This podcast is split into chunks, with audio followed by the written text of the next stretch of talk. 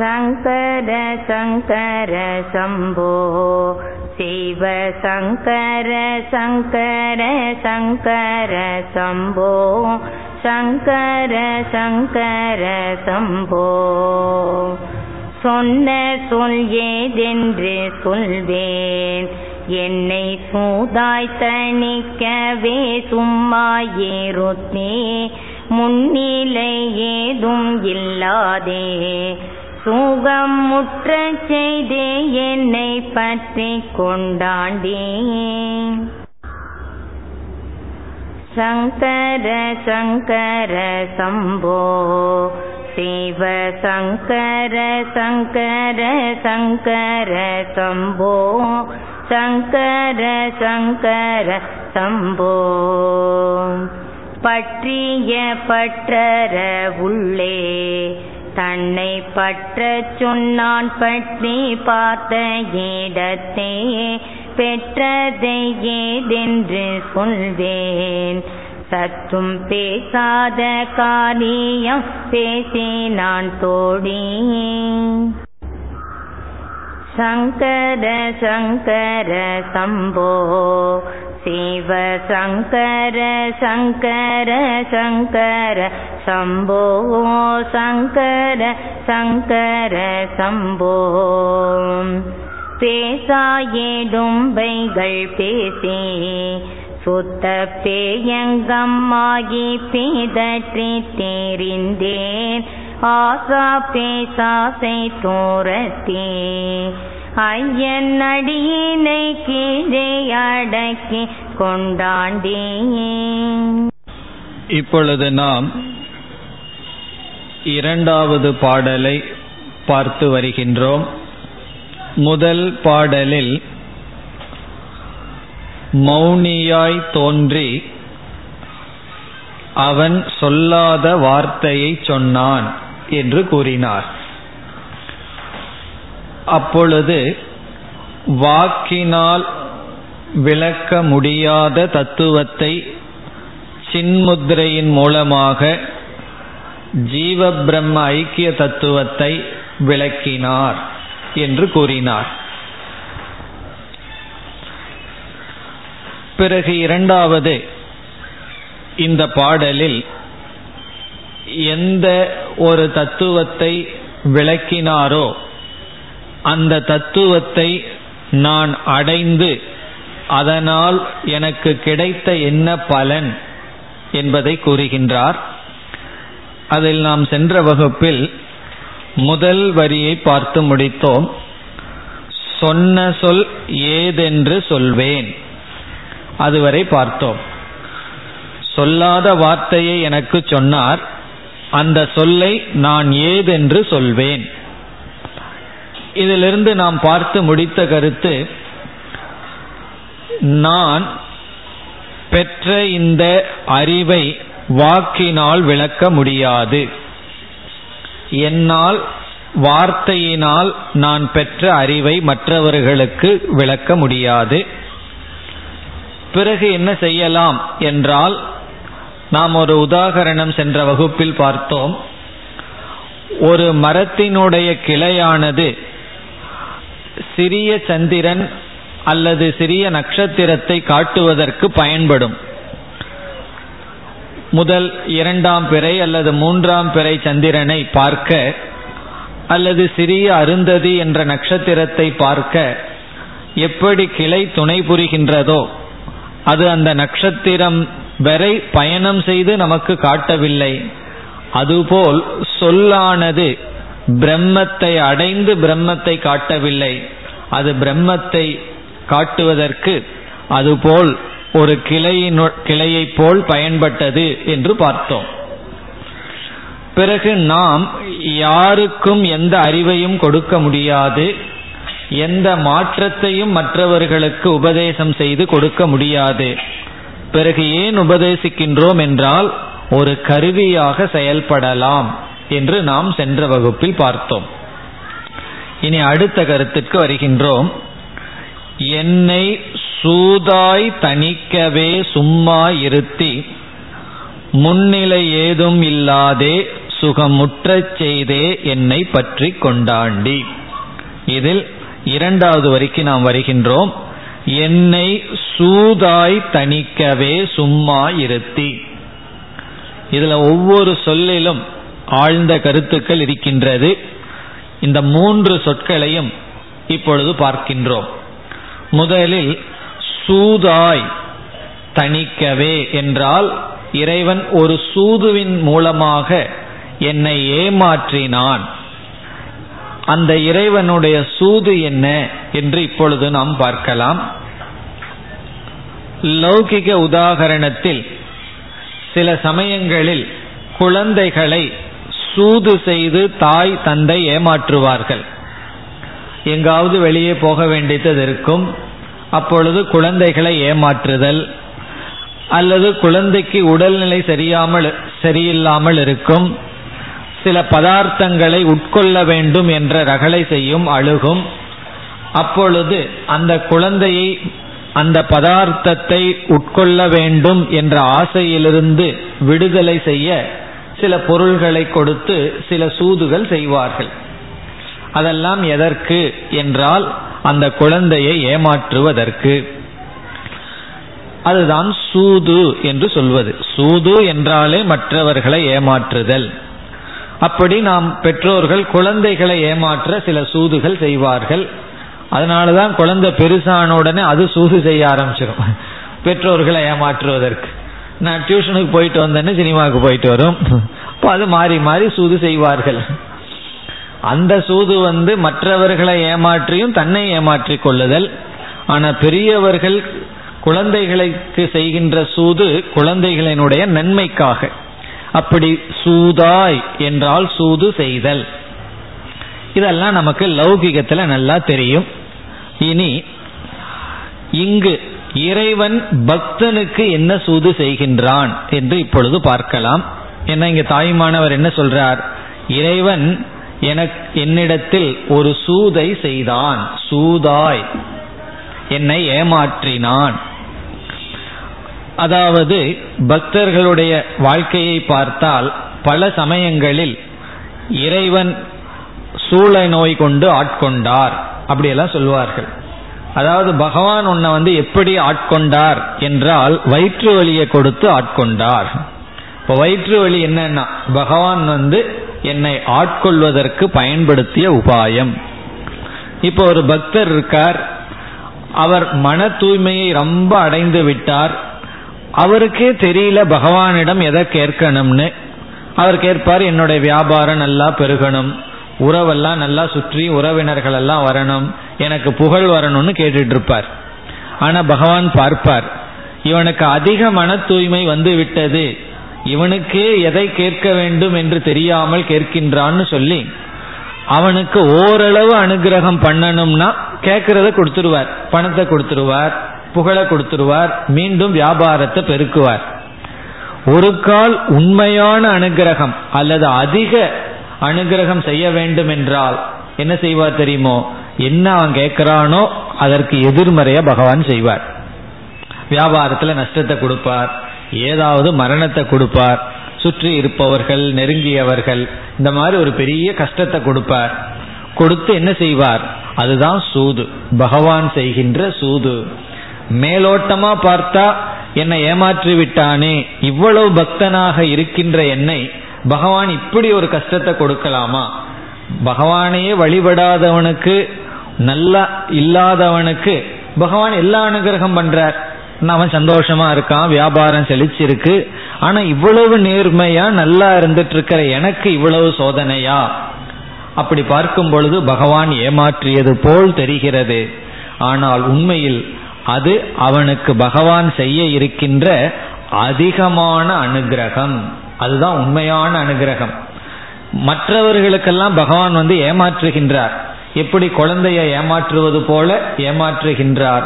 ஆனால் உண்மையான சூது என்ன என்றால் நமக்கு எது வேண்டும் என்றே தெரியாத நிலையில் அனாத்மாவையே கேட்டுக்கொண்டிருக்கின்றோம். அப்பொழுது பகவான் நமக்கு எது நன்மையோ அதை சில துயரங்கள் கொடுத்து சங்கடங்கள் கொடுத்து ஆட்கொள்கின்றார்.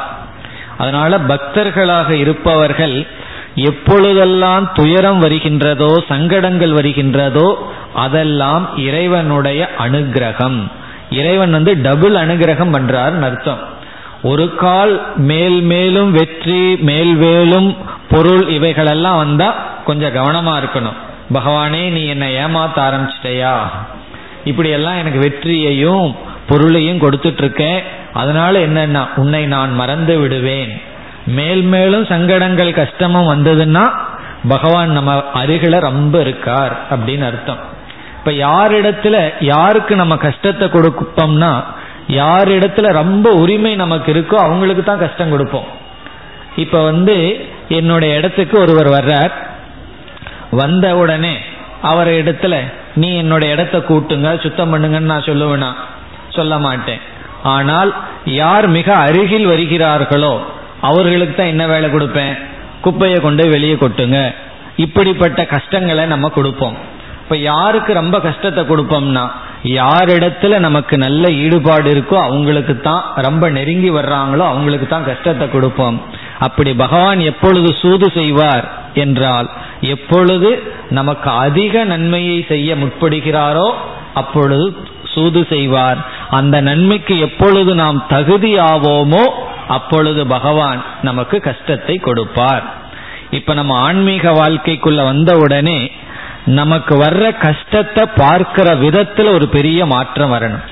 தலையெழுத்தே பகவான் கஷ்டப்படுத்திட்டாரேன்னு பார்க்க கூடாது இது எனக்கு கொடுக்கின்ற சந்தர்ப்பம். பலவிதமா மக்கள் நம்மை தூற்றினால் வார்த்தையினால் நம்மை திட்டினால் இதெல்லாம் பகவான் நமக்கு செய்யற அர்ச்சனை. நம்ம கோயில்ல போய் பகவானுக்கு எத்தனையோ நாள் அர்ச்சனை பண்ணியிருக்கிறோம் அல்லவா? அதுக்கு பகவான் திருப்பி செய்ய வேண்டும் அல்லவா? அப்படி எதற்கு செய்கின்றார்? நம்மை பக்குவப்படுத்துவதற்காக நம்மை உயர்த்துவதற்காக பகவான் செய்கின்ற சூது. நம்ம ஒண்ணுமே எதிர்பார்க்காம இருக்கும். இதெல்லாம் நமக்கு கிடைக்கும். எதிர்பார்க்காத பலன் நமக்கு எப்பொழுது கிடைக்கும்னா இந்த மாதிரி சூது செய்து. இப்படி சூது செய்து எத்தனையோ நன்மைகள் பகவான் நமக்கு செய்வார். இந்த இடத்துல தாயுமானவர் இரண்டு நன்மையை செய்தார். இரண்டு காரியத்தை சூதின் மூலமாக எனக்கு செய்தார் என்று சொல்றார். அது என்னவாம் பகவான் வந்து ஏமாற்றி சூது செய்து ரெண்டு காரியத்தை செய்தாராம். என்ன செய்தார் தனக்கு? அடுத்த இரண்டு சொற்கள் தணிக்கவே முதல் காரியம் இரண்டாவது காரியம் சும்மா இருத்தி. தணிக்கவே என்றால் தனிமைப்படுத்தினார். எனக்கு தனிமையை கொடுத்தார். சூது செய்து என்னை தனிமைப்படுத்தினார். இது முதல் காரியம். இரண்டாவது காரியம் தனிமைப்படுத்தியதற்கு பிறகு என்ன செய்தார்? சும்மா இருத்தி சும்மா இருக்க வச்சார். இதுதான் பகவான் செய்த சூதினுடைய விளைவு. முதல்ல என்ன பண்ணார்? தனிமைப்படுத்தினார். இரண்டாவது சும்மா இருக்க வைத்தார். சூது பண்ணி என்ன பண்ணாராம்? தனிமைப்படுத்தினார். சும்மா இருக்க வைத்தார். இப்பொழுது நாம் இந்த இரண்டு சொல்லினுடைய தத்துவத்தை பார்ப்போம். தணிக்கவே என்றால் தனிமைப்படுத்தினார். அதாவது நம்ம எல்லாம் ஆட்டு மந்தைகள் போல சேர்ந்தே வாழ்ந்துட்டு இருக்கோம் தனிமைனா பயம். ஆட்டு மந்தைகள் தெரியும். ஆடு மான் இவைகளை எல்லாம் பார்த்தா அது தனியா இருக்காது. கூட்டம் கூட்டமா கூட்டம் கூட்டமா சேர்ந்து இருக்கும் ஆனா வனத்துல சிங்கம் புலி இதெல்லாம் பார்த்தோம்னா அதான் ராஜாங்கரம். அதெல்லாம் கூட்டம் கூட்டமா மந்த போல் இருக்காது. அதெல்லாம் தனித்தனியா இருக்கும். அது தனி ராஜா. ஆனா ஆடு மான் எல்லாம் பார்த்தோம்னா அதுக்குன்னு தனியா இருக்கிறதுக்கு பயம். அதனால கூட்டம் கூட்டமா சேர்ந்து இருக்கும் அப்படி நம்ம வந்து எப்பொழுதும் ஜனக்கூட்டத்துக்குள்ளேயே இருந்து இருந்து பழகி இருக்கோம் இது வந்து உடல் அளவுல மட்டுமல்ல சிந்தனை அளவிலும் கூட. எல்லாம் சாதாரணமா என்ன சிந்திக்கிறாங்களோ அதைத்தான் சிந்திப்போம். புதிதா வேறுபட்டு சிந்திக்கிறதுக்கும் நாம் பயத்தை அடைந்து விட்டோம். இப்ப வந்து பொய் சொன்னாதான் பிழைக்க முடியும். இது எல்லாம் ஆட்டு மந்தைய போல சிந்திக்கிற விஷயம். யாராவது இல்ல உண்மையா வாழ்ந்தாலும் பிழைக்க முடியும்னு வந்து பிரசங்கம் பண்ணா அவர் சும்மா சொல்றார் என்று ஒதுக்கி விடுவார்கள். காரணம் என்ன? அப்படி கூட்டா என்ன சிந்தனை இருக்கின்றதோ அதற்கு அப்பாற்பட்டு சிந்திக்கம் கூட யாருக்கும் தயாராக இல்லை. அப்படி சிந்தனையில் செயலில் இருப்பில் எல்லாம் சேர்ந்து சேர்ந்து வாழ்ந்து கொண்டு இருக்கிறார்கள். இப்ப இவர் சூது பண்ணி என்ன பண்ணாராம் என்னை தனிமைப்படுத்தினார். இந்த ஆட்டு மந்தைகளுக்குள்ள இருந்து என்னை பிரித்தார். இதனுடைய அர்த்தம் என்ன என்றால் இந்த உலகத்தில் இருக்கிற மக்கள் எல்லாம் இன்பத்தை நோடி இன்பத்தை நோக்கி சென்று கொண்டே இருக்கின்றார்கள். நன்மையை நோக்கி செல்ல திரும்பியவன் அவன் பின்னாடி யாரும் வருவதில்லை. இன்பம்னா எல்லாம் சேர்ந்து வருவார்கள். எனக்கு நல்லது வேணும் உயர்ந்தது வேண்டும் என்றால் அவன் அந்த பாதையை தொடர்ந்தால் பின்பற்ற அதிக கூட்டம் அவனை தொடர்ந்து வராது. அப்பொழுது அவன் தனிமைப்படுத்தப்பட்டவன் ஆகின்றான். எப்பொழுதுமே சிரிப்பதற்கு நம்மை சுற்றி ஆட்கள் இருப்பார்கள். அழுக ஆரம்பிச்சோம்னா என்னன்னா சேர்ந்து யாராலும் அழுக முடியாது. ஒரு சந்தோஷமான ஒரு நிகழ்ச்சி இருந்ததுன்னா அதை பகிர்ந்து சிரிக்க முடியும் மற்றவர்களால. துயரமான ஒரு நிகழ்ச்சியில வந்து ஆறுதல் சொல்லிட்டு சென்று விடுவார்கள். சிரிக்கும் போது என்னோட சேர்ந்து சிரிச்சையே அழுகும்போது சேர்ந்து அழுவாயாகன்னு நம்மளும் சொல்ல முடியாது. அவர் அழுதாலும் அவரால் அழுக முடியாது. அப்படி துயரத்துல தான் நம்ம தனிமைப்படுகின்றோம். அப்படி பல காரணத்துல ஒரு மனிதன் தனிமைப்படுகின்றான். இப்ப இந்த இடத்துல ஆன்மீக பயணம் என்றுமே தனிமையில் செய்ய செய்கின்ற பயணம். ஒரு ஒரு வாக்கியம் சொல்வார்கள் நீ உயர்ந்த ஒரு இடத்தை அடைய வேண்டும் என்றால் தனியாக செல்ல தயாராக இருக்க வேண்டும் என்று சொல்வார்கள். ஹையஸ்ட் மேலான லட்சியத்தை போகணும்னா நீ வந்து தனிமையில் பயணம் செய்ய தயாராக வேண்டும். ஆனா தனிமையில சில நேரம் இருக்கிறதுக்கும் கூட மக்களுக்கு பயம். அப்படி இல்லாமல் என்ன என்ன செய்தார்? மக்கள் என்கின்ற ஆட்டு மந்தை கூட்டத்திலிருந்து என்னை தனிமைப்படுத்தினார். நான் வந்து இந்த உலக மக்களோட பிரேயச நோக்கி போய்கொண்டிருந்தேன் என்னை பிரித்தார். என்னை தனிமைப்படுத்தினார். என்றால் எனக்கு ஒரு தனி பாதையில் செல்ல அனுகிரகம் செய்தார். எப்படின்னா சூதாய். சூதுனா இந்த இடத்துல அருள். இறைவனுடைய அனுகிரகத்துல என்ன வந்து மக்கள் கூட்டத்திலிருந்து பிரித்தார். என்னை தனிமைப்படுத்தினார். இதனுடைய பொருள் என்னன்னா என்னுடைய ஆன்மீக வாழ்க்கையினுடைய முன்னேற்றத்திற்கான பாதையில் நான் வந்து விட்டேன். பயணத்தை மேற்கொள்ள ஆரம்பித்து விட்டேன். இனி அடுத்த சொல் என்னை தனிமைப்படுத்தி பிறகு என்ன செய்ய வைத்தார்? சும்மா இருத்தி. சும்மா அப்படிங்கிற சொல்லி நமக்கு எல்லாம் தெரியும். டெய்லி பல முறை சும்மா சும்மாங்கிற வார்த்தையை பயன்படுத்துவோம். என்ன பண்ணிட்டு இருக்கீங்கன்னா சும்மா உட்காந்துட்டு இருக்க. எங்க போறேன்னு ஏதோ சும்மா போயிட்டு வர்றேன். அப்படிங்கிற வார்த்தை நமக்கு ரொம்ப பழக்கமானது. இருத்தி என்றால் என்னை சும்மா இருக்க வைத்தார்.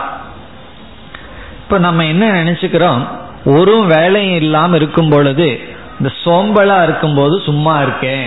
ஏதோ சும்மா படிச்சிட்டு இருக்கேன் சும்மா போறேன் சும்மா சாப்பிட்றேன் இப்படி எல்லாம் சொல்லுவோம். பசி இல்லாம சாப்பிட்டா அதுக்கு பேர் சும்மா சாப்பிட்றேன். அப்படி ஒரு சோம்பலினுடைய விளைவு சும்மா என்று நாம் நினைத்து வருகின்றோம்.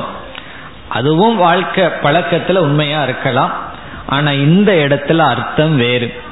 சும்மா இருத்தி என்று இந்த இடத்துல என்ன பொருள் என்றால் என்னிடத்தில் இருந்த அனைத்து கடமைகளிலிருந்து விடுதலை அடைவித்து என்று பொருள்.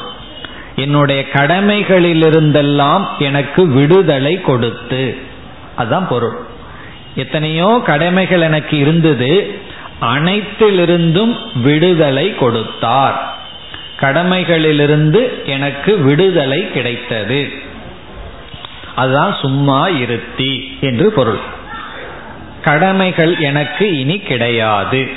அது எப்படி என்றால் நம்ம வந்து ஒரு இடத்துக்கு மெதுவாக நடந்து போயிட்டு இருக்கோம் ஏன் போகிறோம்னா ஒரு பொருளை வந்து ஒருவர் நம்மிடம் கொடுத்து இதை கவனமாக அவரிடம் சென்று கொடுங்கள் என்று ஒரு பணியை நமக்கு கொடுத்துள்ளார்.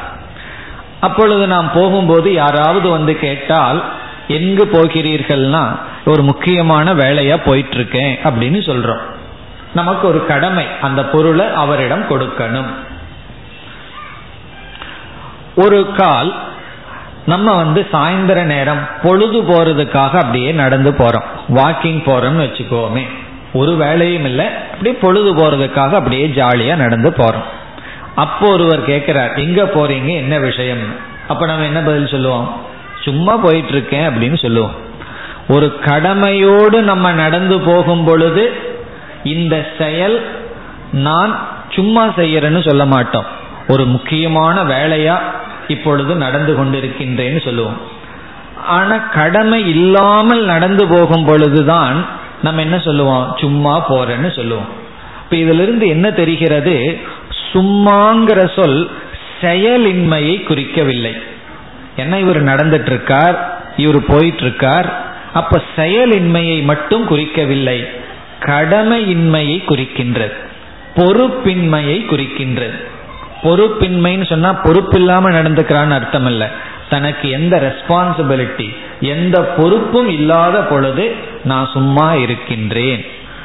ரிலாக்ஸ்டா இருக்கேன் அப்படின்னு நம்ம சொல்றோம். அப்படி சும்மா இருத்தி என்றால் என்னிடத்திலிருந்த அனைத்து பொறுப்புகளையும் எடுத்து கொண்டார். இப்போ சூது பண்ணி தனிமைப்படுத்தி என்னிடத்தில் இருக்கின்ற அனைத்து கடமைகள் அனைத்து பொறுப்புகளையும் எடுத்து கொண்டார். என்ன சில சமயங்கள்ல சில நல்ல சாதனைகள் செய்ய நம்ம விரும்புகிறோம் ஆனா அந்த கடமைகள் வந்து தடையா இருக்கும். சில சமயம் வகுப்புக்கு ரெகுலரா வரணும்னு விரும்புவோம். ஆனா முக்கியமான கடமை வந்து நிற்கும். அதை தவிர்க்க முடியாது. அப்ப என்ன ஆகும்னா இந்த பாடம் கேட்கறத நம்ம இழந்தாக வேண்டித்தது வரும். பல சமயங்கள்ல நம்முடைய ஆர்வமின்மையினால வரமாட்டோம். ஆனா சில சமயங்கள்ல என்னதான் ஆர்வம் இருந்தாலும் இந்த கடமைகள் எல்லாம் நமக்கு தடையாகவும் அமையலாம். அப்படி எந்த தடையும் வரக்கூடாது என்பதற்காக என்னுடைய அனைத்து கடமைகளையும் எடுத்து கொண்டார். அப்போ இறைவன் வந்து என்ன சூது செய்தார் தாய்மானவருக்கு என்றால் தனிமையை கொடுத்தார் தனிமைப்படுத்தினார் பிறகு கடமைகளிலிருந்து விடுவித்தார். இப்ப இந்த இடத்துல கவனமா பார்க்க வேண்டிய ஒரு கருத்து இருக்கு. ஒரு மனிதனுக்கு எப்பொழுது கடமைகள் முடிவடைகின்றன என்பது கேள்வி.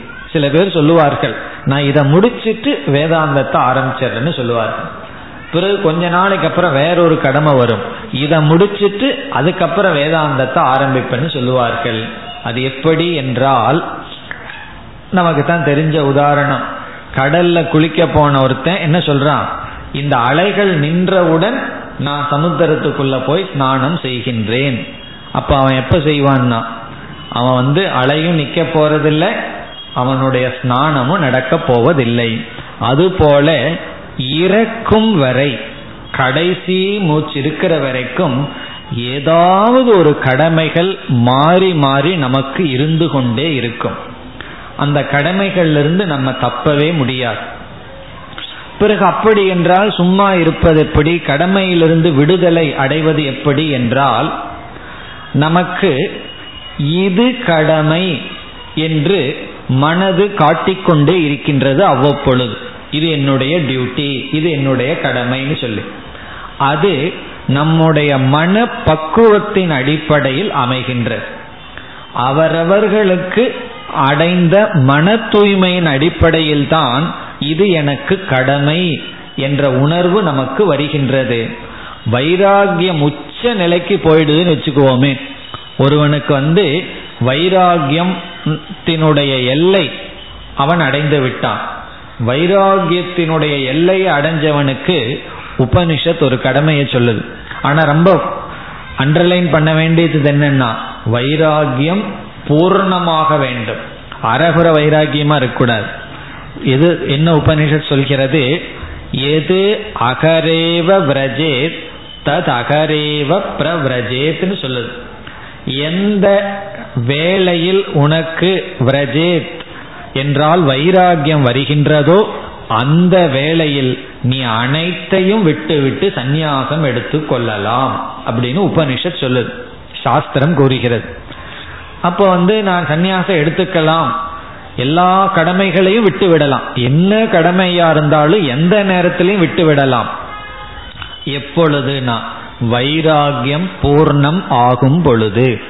வைராகியம் பூர்ணமாகாமல் ஏதோ வைராகியம் இருப்பதாக நாம் நினைச்சிட்டோ அல்லது சில சமயங்கள்ல இந்த உலகத்துல போராடி சர்வைவ் ஆகிறது கஷ்டமா இருக்கும் என்ன வியாபாரம் எல்லாம் நஷ்டமா இருக்கும் ஏன்னா சோம்பேறித்தனம் வந்திருக்கும் தமோ குணம் வந்திருக்கும் போராடி உலகத்துல வாழ்றதுக்கு கஷ்டமா இருக்கும். அதற்கு பயந்துட்டோ நம்ம கடமைகளை விடக்கூடாது.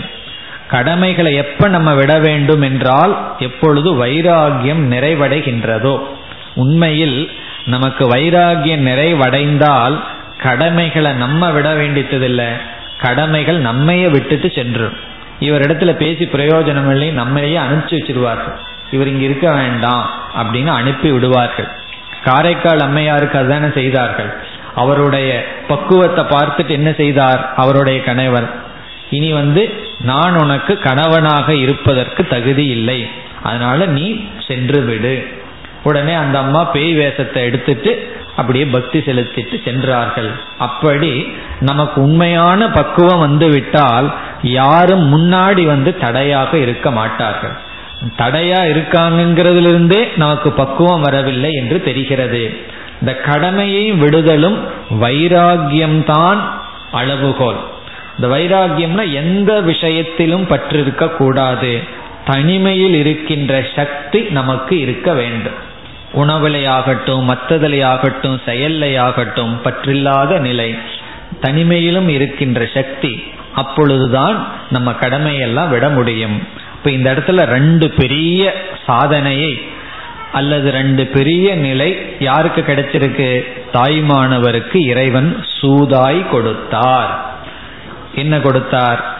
தனிமைப்படுத்தினார் தனிமையாக இருக்கின்ற சக்தியை கொடுத்தார். உலகத்திலிருந்து பிரிந்து வந்தார். அந்த நேரத்தில் தாய்மானவரை எல்லாம் பைத்திகாரன்னு தான் சொல்லியிருப்பார்கள். காரணம் என்ன? அவர் சாதாரண வேலையில இருந்தார்.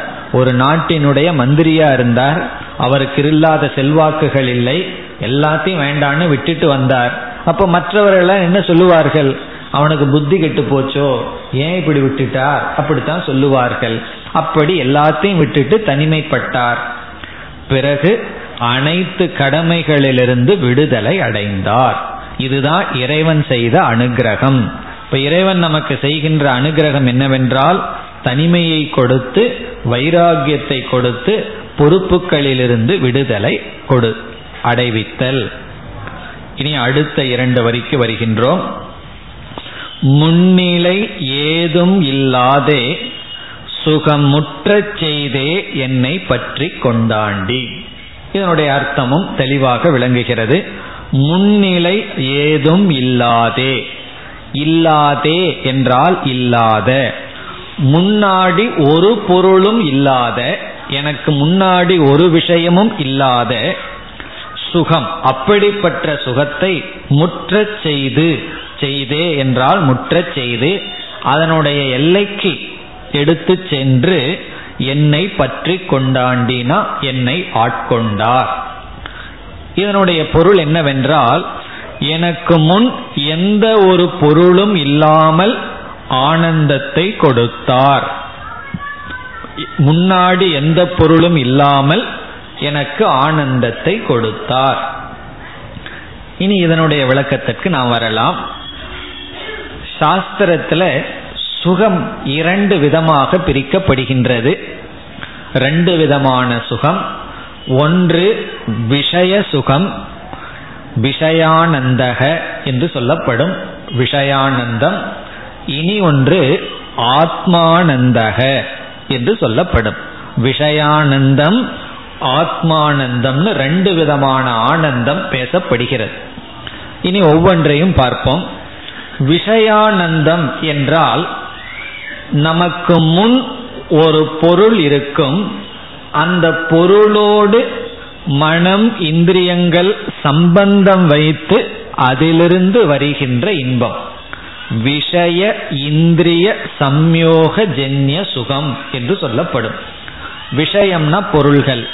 இந்திரியம்னா நம்முடைய கண்கள் காதுகள் முதலியவைகள். சம்யோகம்னா சேர்க்கை. அதிலிருந்து நமக்கு கிடைக்கின்ற இன்பம். இப்போ டெலிவிஷனை பார்க்கிறோம். அந்த இடத்துல பொருள்கள் இருக்கின்றது.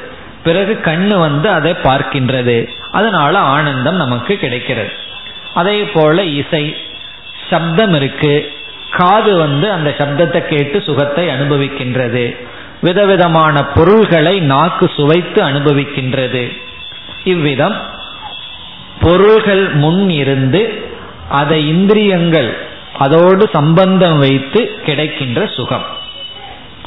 சில சமயம் இந்திரியம் இருக்காது நம்ம மனதிற்குள்ளேயே சுகத்தை அனுபவிப்போம். எப்படி என்றால் எனக்கு அது கிடைச்சது எனக்கு இது கிடைக்கின்றதுன்னு நமக்கு கிடைத்த சுகம் கிடைக்க போறத நினைச்சு நம்முடைய சித்தத்திலிருந்து நம்மளுடைய சிந்தனையிலிருந்தும் மனிதர்கள் சுகத்தை அனுபவிப்பார்கள். அப்படி இந்த அனைத்தும் ஏதோ ஒரு விஷய நிமித்தமாக வருகின்ற சுகம். அதுதான் முன்னிலை என்று இங்கு சொல்லப்படுகிறது. முன்னிலை என்றால் எனக்கு முன்னாடி ஒரு பொருளை வச்சு அந்த பொருள் நிமித்தமாக வருகின்ற சுகம். ஆனா இங்க வந்து ஆத்ம சுகத்தை சொல்கின்றார். ஆத்மானந்தத்தை சொல்றார்.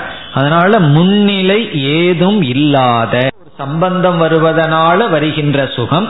அது விஷய சுகம் அதைத்தான் சம்சாரம் என்றெல்லாம் சொல்லப்படுகிறது. இப்ப இதுல வந்து சுகம் இல்லை என்று பொருள் அல்ல. சுகம் இல்லைன்னு சொல்ல முடியாத காரணம் அந்த நேரத்தில் மனமானது இன்பத்தை அனுபவிக்கின்றது. அதனாலதான் பகவான் என்ன கூறினார் கீதையில் இப்படிப்பட்ட இன்பங்கள் இன்பம்தான் ஆனால் துக்க யோனி என்று சொன்னார். துக்க யோனின துயரத்துக்கு காரணமான இன்பங்கள்னு சொன்னார்.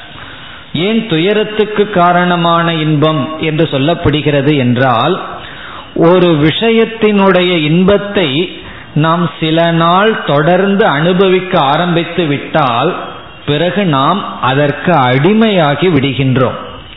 அடிமைப்படுதல் என்பது இன்பமா துன்பமா? என்றால் அது துன்பம்தான். அப்படி நம்மை அடிமைப்படுத்தி நமக்கு துக்கத்தை கொடுக்கின்றது. இப்ப நம்மை அடிமைப்படுத்துவதற்கு காரணம்தான் விஷய இன்பங்கள்.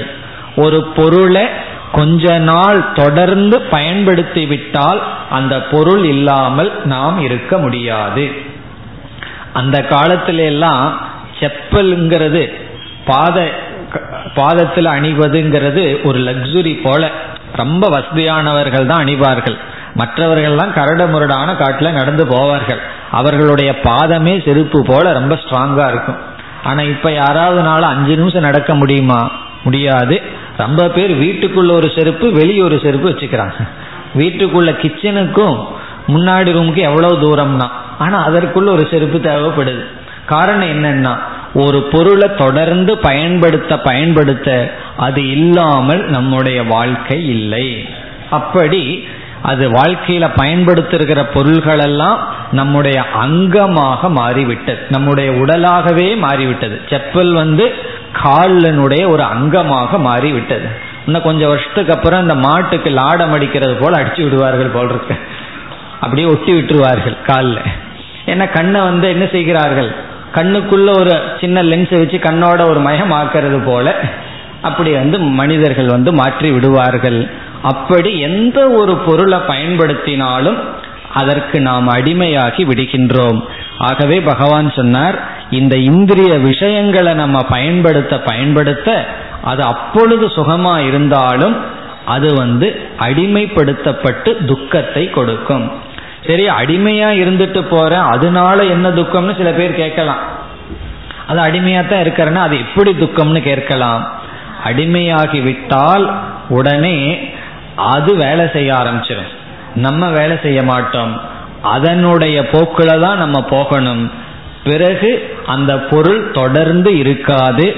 அப்படியே தொடர்ந்து இருந்தாலும் ஒருவர் சொன்னார் நான் டெலிவிஷன் ஒன்று வாங்கினேன். அது ஐம்பது வருஷத்துக்கு ஒரு ரிப்பேர் ஆகாம தொடர்ந்து வேலை செய்யும்னா அது ஐம்பது வருஷத்துக்கு வேலை செய்யும் உன்னுடைய கண்ணு வேலை செய்யுமா ஐம்பது வருஷத்துக்குன்னு கேட்டா கண்ணு வேலை செய்யாது மனசு வேலை செய்யாது அங்க உட்கார்ற சக்தி வேலை செய்யாது. அப்படி ஒன்னா அந்த பொருள் அழிஞ்சிரும் அல்லது அதை அனுபவிக்கிறதுக்கு நம்ம இடம் இருக்கின்ற புலன்கள் மனம் அது சக்தியை இழந்துரும். அப்பொழுது துக்கம் துயரம். அது வந்து விஷயானந்தம்னு சொல்றோம். இனி அடுத்த ஆனந்தத்துக்கு வருவோம். அதைத்தான் இங்கு அப்படி இல்லாத சுகம்னு சொல்றார். முன்னிலை ஏதும் இல்லாத சுகம். ஒரு விஷய நிமித்தமாக வருகின்ற சுகத்தை பகவான் எனக்கு கொடுக்கல முன்னிலை இல்லாத சுகத்தை முற்றச் செய்தே. அதனுடைய எல்லையில் என்னை அழைத்து சென்று பிறகு என்னை பற்றி கொண்டாண்டி அப்படின்னு சொல்றார். இனி அடுத்த கருத்துக்கு வருவோம். ஆத்மானந்தம். இந்த ஆத்மானந்தம்னா என்ன? விஷயானந்தத்துக்கு எதிரான ஆனந்தம். இதுவும் ஆனந்தம் தான் ஆனா விஷயானந்தத்தை போல அல்ல. இது ஆத்மானந்தம். அது என்னன்னு இப்பொழுது சுருக்கமாக பார்க்கலாம். நம்ம ஆத்மானந்தம் என்று சொன்னால் உண்மையில் இறுதியில் என்ன சொல்கிறோம் என்பது வேறு கருத்து. ஆனா சொல்லும் போது ஆத்மானந்தம்னு சொல்றோம். அதாவது ஆத்மா ஆனந்த சொரூபம்னு சாஸ்திரம் நமக்கு போதிக்கின்றது. ஆத்மா ஆனந்த சொரூபம். ஆத்மான என்ன? நான் அர்த்தம். ஆத்மானா எனக்குள்ள இருக்கிற ஒண்ணு அல்லது எங்கோ இருக்கிற ஒண்ணு அப்படி அர்த்தம் அல்ல நான் நானே ஆனந்த சொரூபமாக இருக்கின்றேன். இப்ப நானே ஆனந்தமாக சொரூ ஆனந்த சொரூபமா இருக்கும்போது பிறகு நான் எதற்காக ஆனந்தத்தை தேடி சுகத்தை தேடி வெளியே போகணும்? இப்ப நானே ஆனந்த சுரூபம்னா எதற்கு வெளியே போகணுங்கிற கேள்வி வருது. அப்பொழுது சாஸ்திரம் சொல்லுது உனக்கு நானே ஆனந்த சுரூபங்கிற அறிவு தோன்றவில்லை. அந்த ஞானம் நமக்கு இல்லை. இப்போ ஒரு பொருளை நாடி நம்ம வெளியே போறதுக்கு ரெண்டு காரணம் சொல்லப்படுகிறது. நம்ம ஒரு பொருளை தேடி போறதுக்கு ரெண்டு காரணம். ஒன்று அந்த பொருள் நம்ம இடத்துல இல்லை அதனால தேடி போறோம். சில சமயம் அந்த பொருள் இருக்கு நமக்கு தெரியவில்லை ஆகவே தேடி போறோம். அந்த பொருள் இருக்கு. ஆனா தெரியாத காரணத்தினால தேடி போறோம். அதற்கு வேதாந்தத்தில் சொல்ற ரொம்ப பிரசித்தமான உதாரணம் என்னவென்றால் பத்து பேர் ஆத்த கடந்தான் எல்லாம் கடந்துட்டார்கள். எண்ணி பார்த்தான் தன்னை விட்டுட்டு மீதி ஒன்பது பேரை என்னன்னா பிறகு இவன் பத்தாவது மனிதனை தேடி அலைகின்றான். இப்ப இவன் யாரை தேடி போயிட்டு இருக்கான்? பத்தாவது ஆள் பத்து பேர் வந்தோம். பத்தாவது ஆளை காணம்னு. அந்த பத்தாவது ஆள் யாருன்னா? இவன் தான் இப்ப யார் யாரை தேடுறா? அவன் அவனையே தேடுகின்றான். அது எப்படி நடக்கும்? அவனே அவனை எப்படி தேட முடியும்னா அறியாமையினால் இது சம்பவிக்கும். அப்படி ஆனந்த ரூபமாக இருக்கின்ற நானே ஆனந்தத்தை தேடி ஓட முடியும். அது எப்படி ஓட முடியும்னா ஆனந்த சுரூபம் நான் என்ற அறிவு இல்லாததன் விளைவு. அப்பொழுது நானே ஆனந்த ரூபமானவன் என்ற அறிவு வந்துவிட்டால் அந்த அறிவு எப்படிப்பட்டது? நான் ஆனந்த சுரூபமானவன் இந்த ஞானம். இந்த ஞானத்தினுடைய விளைவு என்ன? நான் ஆனந்த சுரூபமானவன்கிற அறிவினுடைய விளைவு ஆனந்தம்தான் நான் ஏமாற்றப்பட்டவன்கிற அறிவினுடைய விளைவு என்ன? நான் ஏமாற்றப்பட்டவன்கிற எண்ணம் ஒரு துக்கம். எனக்கு துயரம் வந்துடுதுங்கிற அறிவினுடைய விளைவு என்ன? அந்த துயரத்தை அனுபவிக்கிறது. நான் ஆனந்த சுரூபமானவன்கிற அறிவினுடைய விளைவு என்ன? ஆனந்தம். அப்படி ஆத்மானந்தம் இஸ் டு ஆத்ம ஞான ஆனந்தம். அதைத்தான் ஞானானந்தம் அப்படின்னு சொல்றது. ஞானானந்தம் தான் ஆத்மானந்தம். ஏன்னா எல்லோருக்கும் அதே ஆத்மா அதே ஆனந்தம் தான் இப்ப ஞானியினுடைய ஆத்மா மட்டும் ஆனந்தம் மற்றவர்களுடைய ஆத்மா துக்கம்னு அர்த்தம் அல்ல. எல்லோருக்கும் ஆத்மா ஆனந்தமா இருந்தாலும் சிலருக்கு மட்டும் அந்த ஆனந்தத்தை உணர முடிகிறது. காரணம் ஞானம். ஆகவே ஞானானந்தம். இப்ப நம்ம எப்படி சொல்லலாம்? விஷயானந்தக ஞானானந்தகன்னு பிரிச்சிடலாம். முன்ன வந்து விஷயானந்தம் ஆத்மானந்தம்னு சொன்னோம். இந்த ஆத்மானந்தம் இஸ் ஈக்வல் டு ஞானானந்தம். இந்த விவேகானந்தர்னு சொல்றோம். அதனுடைய அர்த்தம் என்ன? விவேகம்னா அறிவு ஆனந்தம்னா சந்தோஷம். விவேகமே அவருக்கு ஆனந்தத்தை கொடுத்தது. விவேகக ஏவ ஆனந்தக. யாருக்கு? தன்னுடைய அறிவே ஆனந்தமாக இருந்ததோ அவர் விவேகானந்தர்னு சொல்றோம். அப்படி இந்த அறிவு தான் ஆனந்தத்தை கொடுப்பது. இந்த அறிவு நமக்கு ஆனந்தத்தை கொடுக்கின்றது. எப்படிப்பட்ட அறிவு? இந்த அறிவுக்குரிய பொருள் நான் விஷயம் அல்ல இந்த ஞானானந்தம்னு சொல்றமே அப்ப இந்த ஞானம் அறிவு அந்த அறிவுல யார் பொருளா இருக்கிறார்கள்னா நான் தான் ஏன்னா கண்ணை வச்சு உலகத்தை பார்த்துட்டு இருக்கோம். கண்ணை வச்சு கண்ணாடியை பார்த்தோம்னு வச்சுக்கோமே யாரை பார்க்கிறோம்? கண்ணு கண்ணையே பார்க்குது அல்லது கண் நம்மையே பார்க்கின்றது. அப்படி பொதுவா அறிவுன்னு சொன்னா அந்த அறிவுக்கு பொருள் வெளியே இருக்கும். ஆனா இந்த ஆத்ம ஞானத்துல அறிவுக்கு பொருள் ஆத்மாவே அறிபவனே அறிவுக்கு பொருளாக இருக்கின்றது. அப்படி என்னுடைய சுரூபத்தை நான் தெரிந்து கொள்ளும் பொழுது கிடைக்கின்ற சுகம் விஷய சுகம் அல்ல ஆத்ம சுகம் ஆனந்த சுரூபம். அதைத்தான் இங்கு சொல்கின்றார். அப்படிப்பட்ட சுகத்தை எனக்கு கொடுத்தார். எப்படின்னா சொல்லாத வாக்கியத்தில் சொல்லி அந்த வாக்கியத்தின் மூலமா எனக்கு அறிவை கொடுத்து இந்த சுகத்தை கொடுத்து ஆட்கொண்டார் அப்படின்னு சொல்றார். இப்ப இந்த கடைசி இரண்டு வரியில என்ன கருத்து சொல்லியிருக்கார்? விஷயானந்தத்திலிருந்து என்ன பிரித்து எனக்கு ஞானத்தின் மூலமாக ஆனந்தத்தை கொடுத்தார் சுகத்தை கொடுத்தார். அதனுடைய கழிப்பத்தான் என்ன சொல்றார்? ஆனந்த கழிப்பு. இப்ப இவர் ஆனந்த கழிப்புன்னு சொல்லும்போது எந்த ஆனந்தத்தை சொல்றார்? எனக்கும் அடிக்கடி ஆனந்த கழிப்பு வருது. எதேதோ பண்ணும் பொழுது உதாரணமாக மது அழு அருந்தும் பொழுது மது உண்டு கழித்தார்னு சொல்லுவார்கள். அங்கேயும் ஆனந்தம் வருது. என்றால் அது விஷயானந்தம். இங்கு இருப்பது ஞானானந்தம். அறிவினால் வருகின்ற ஆனந்தம். இதற்கும் அதற்கு என்ன வித்தியாசம்? விஷயானந்தத்திலையும் ஆனந்தம் இருக்கு. அப்போதைக்கு ஆனந்தம் இருக்கு. பிறகு துக்கம் வருது. அதை பிறகு பார்த்துக்குவோம். ஆனா இதுவும் அப்போதைக்கு ஆனந்தம் இருக்கே. பிறகு துக்கம் வருமானா இது பிறகு துக்கம் வராத ஆனந்தம்.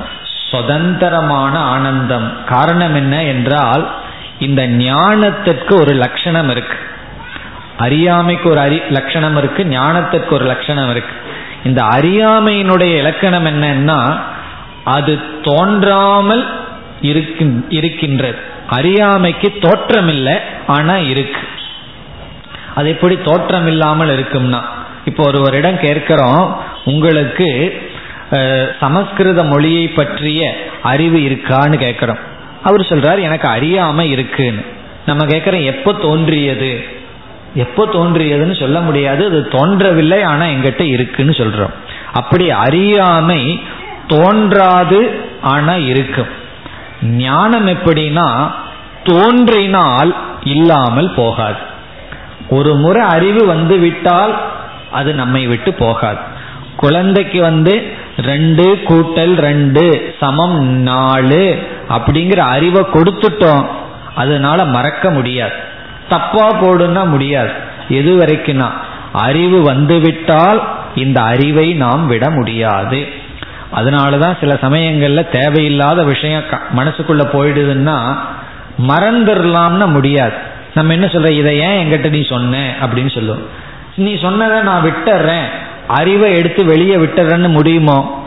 அது முடியறதில்லை. அப்படி முடிஞ்சதுன்னு வச்சுக்குவோமே நமக்கு ரொம்ப நெருங்கியவர்கள் யாராவது இறந்துட்டாங்கன்னா அந்த அறிவை மட்டும் எடுத்து வெளியே விட்டுடலாம் நீங்கள் இறந்து விட்டீர்கள் அப்படிங்கிற அறிவை தூக்கி வெளியே போட்டுறேன். அது முடிகிறது இல்லையே சிலதெல்லாம் நமக்கு தெரிந்து கொண்டால் நம்மால மறக்க முடியாது. அறிவு நம்மை விட்டு போகாது. அப்படி அறிவுக்கு அறிவினுடைய இலக்கணம் என்னன்னா வந்தால் நம்மிடம் தொடர்ந்து இருக்கும். அதுக்கு வந்து அனித்தியத்துவம் கிடையாது ஞானத்திற்கு. அப்படி நான் ஆனந்த சுரூபங்கிற அறிவு வந்து விட்டால் அறிவுக்கு என்ன லட்சணம்னு பார்த்தோம்? போகாது. போகணும்னு நம்ம விரும்பினாலும் போகாது. அப்போ அறிவினுடைய இலக்கணம் வந்து விட்டால் போகாது. நான் ஆனந்த சுரூபங்கிற ஞானம் வந்துட்டு அது போகாது. நமக்கு இந்த சுகத்துக்கு ஒரே ஒன்று தான் தேவைப்படுது. பொருள் தேவைப்படல அறிவு மட்டும் தேவைப்படுது. அறிவனுடைய இலக்கணமோ வந்தா போகாது. ஆகவே என்னன்னா இது நித்திய சுகம் நித்யானந்தக. இப்ப நித்யானந்தம்னு என்ன? எப்பொழுதும் இருக்கின்ற சுகம் ஞானத்தினால் வருவது. காரணம் அறிவனுடைய சுவாவமே வந்தால் இந்த மனது சூக்ம சரீரம் இருக்கிற வரைக்கும் நம்மை விட்டு செல்லாது. அப்படி இந்த ஆனந்தம்ங்கிறது நித்தியமான பூர்ணமான நம்மை அடிமைப்படுத்தாத ஆனந்தம். அந்த ஆனந்தத்தினுடைய அந்த ஆனந்தத்தில் திளைத்து இருக்கிறது தான் இங்கு ஆனந்த கழிப்புங்கிற தலைப்பு. இந்த ஆனந்தத்திலேயே இருக்கிறது தான் மோக்ஷம். அதைத்தான் இங்கு சொல்கின்றார். இந்த ரெண்டு பாடல்களுக்குள்ளேயே முழு முக்கியமான மைய கருத்தை தாய்மானவர் வைத்து விட்டார். இப்ப முதல் பாடல்ல வந்து இப்படிப்பட்ட இறைவன் ஆதி அனாதியுமாகி ஆனந்தமாகி இருக்கின்ற இறைவன் எனக்கு குருவாக தோன்றி மௌன குருவாக தோன்றி சொல்லாத வார்த்தையை சொன்னான். எனக்கு வந்து ஞானத்தை அடைய உபதேசம் செய்தார். பிறகு அந்த உபதேசத்தை நான் எப்படி மக்களுக்கு எடுத்து சொல்ல முடியும்? என்னால் அதை சொல்ல முடியாது. பிறகு எனக்கு சில அனுகிரகமெல்லாம் செய்தார். சூது பண்ணி தனிமைப்படுத்தினார். பிறகு சும்மா இருத்தி கடமைகள்லாம் எனக்கு விடுதலை கொடுத்தார். கொடுத்து இந்த ஆனந்தத்தை எனக்கு கொடுத்தார். அப்போ முன்னிலை ஏதும் இல்லாத விஷய சுகம் இல்லாமல் சுகம் முற்றச் செய்தே இந்த ஆனந்தம் வந்து தாரதமியம் எல்லாம் கிடையாது. சிறியது அதிகம் குறைவுங்கிறதெல்லாம் இதுக்கு கிடையாது. விஷயானந்தத்தில் இருக்கு. அதாவது ரெண்டு இனிப்பு பதார்த்தத்தை கொண்டு வருகிறார்கள். நம்ம என்ன சொல்லுவோம்? எனக்கு இதை விட அதுதான் பிடிக்கும்னு சொல்றோம். அதனுடைய அர்த்தம் என்னன்னா இதை நான் சாப்பிட்டேன்னா கொஞ்சம் சுகம் வருது. ஆனா இதை விட அதை சாப்பிட்டேன்னா கொஞ்சம் அதிக சுகம் வருது. அல்லது இட்லியோ தோசையோ சூடா வேணும்னு சில பேர் உட்கார்ந்துருப்பார்கள். அதனுடைய அர்த்தம் என்ன? அது ஆறி சாப்பிட்டாலும் சுகம் வருது. ஆனா சூடா சாப்பிட்டா கொஞ்சம் சுகம் அதிகமா வருது. அதனால சூடான ஆர்குமெண்ட் எல்லாம் நடக்கும். எனக்கு சூடாத்தான் வேணும். இப்படி எல்லாம் ரகலை பண்றோம். காரணம் என்ன? அதுலேயே சுக தாரதமியம் இருக்கு. ஞானானந்தத்தில் அதெல்லாம் கிடையாது. அதுல வந்து குறைவு நிறைவுங்கிறது இல்லை அதனால சொல்றார் முற்ற செய்தே.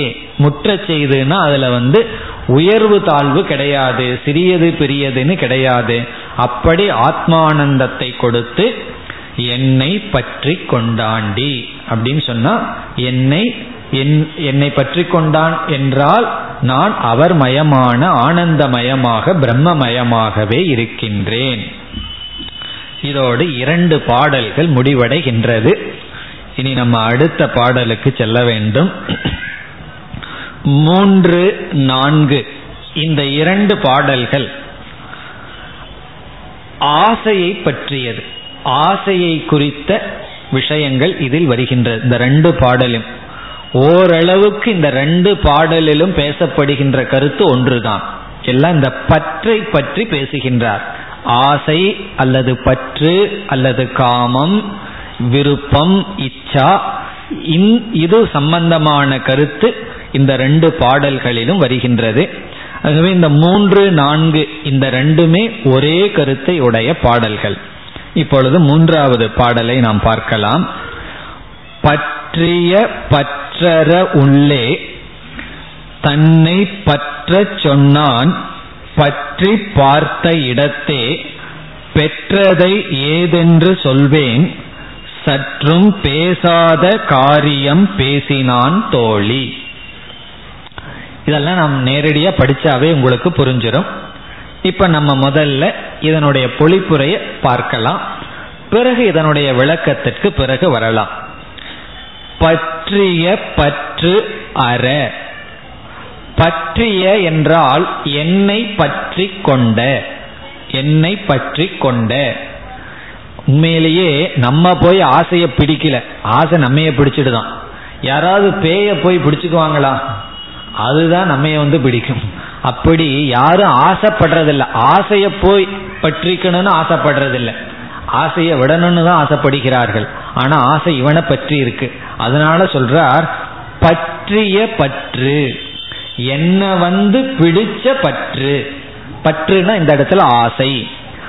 எப்படிப்பட்ட ஆசைனா என்ன வந்து பிடிச்சிடுது. எத்தனையோ ஆசைகள் என்ன வந்து பிடிச்சிடுது. அப்படி என்னை பற்றிய பற்று அற. அற என்றால் நீக்குவதற்காக. என்ன பிடிச்ச ஆசையை நீக்குவதற்காக. என்ன வந்து பிடிச்சிருக்கு ஆசை. பேய் போல என்ன வந்து பிடிச்சிருக்கு. அப்படி பிடிச்ச ஆசை பற்றிய பற்று அறுப்பதற்காக உள்ளே.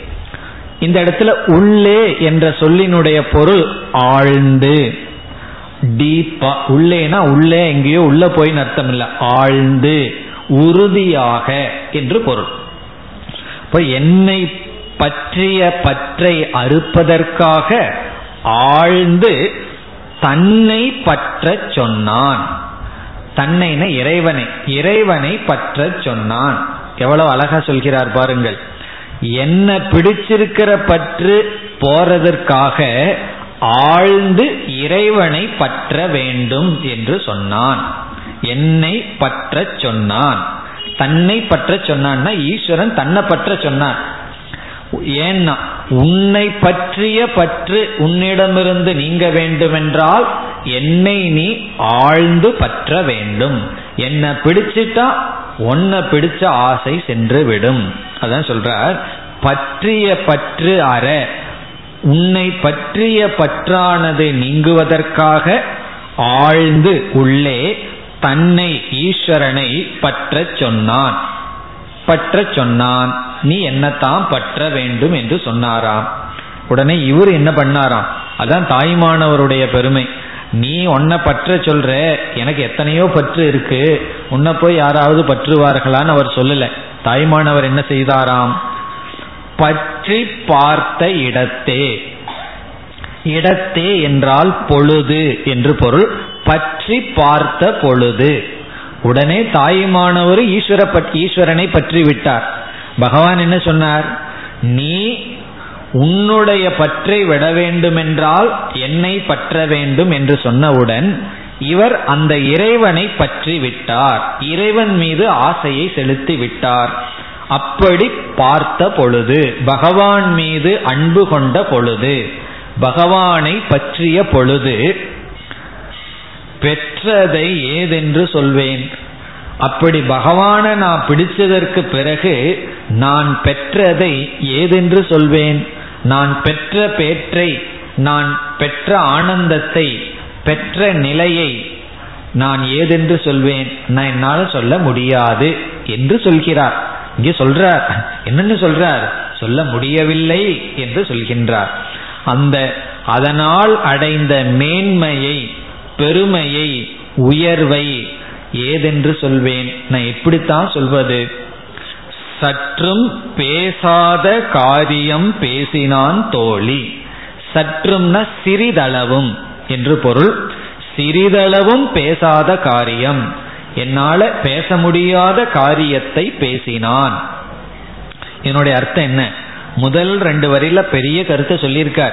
உன்னை பிடிச்ச ஆசை உன்னிடத்திலிருந்து போக வேண்டுமென்றால் நீ என்னை பிடிக்க வேண்டும். சும்மா பிடிக்கிறேன் பிடிக்கிறேன்னு சொல்லிட்டு உட்கார்ந்துட்டு இருக்காத பிடிச்சு பாரு. பகவானை பிடிச்சு பாரு. அப்படி பிடித்தால் நீ அடைவதை யாரிடத்திலும் போய் சொல்ல முடியாது. பேசாத காரியம்னா வாயினால் விளக்க முடியாத ஒரு நிலையை அவன் பேசினான் செய்தான். தோழிங்கிறது நம்ம பார்த்திருக்கோம். ஆழ்ந்த உணர்வை வெளிப்படுத்துகின்ற அகப்பாடல்கள் எல்லாம் இந்த இந்த விதத்தில் அமைந்திருக்கும் என்று. இனி அடுத்த நான்காவது பாடலை பார்த்தாலும் இதே ஆசையை பற்றி பேசுகிறார். பேசா இடும்பைகள் பேசி சுத்த பேயங்கமாய் பிதற்றி திரிந்தேன் ஆசா பிசாசை துரத்தி. இந்த இடத்துல ஆசைக்கு உவமானம் ஒன்று சொல்றாரு பிசாசு அப்படின்னு சொல்லி. நம்ம நினைச்சிட்டு இருக்கோம் பிசாசுங்கிறது என்னமோன்னு சொல்லி. பிசாசுங்கிறது ஆசைதான்.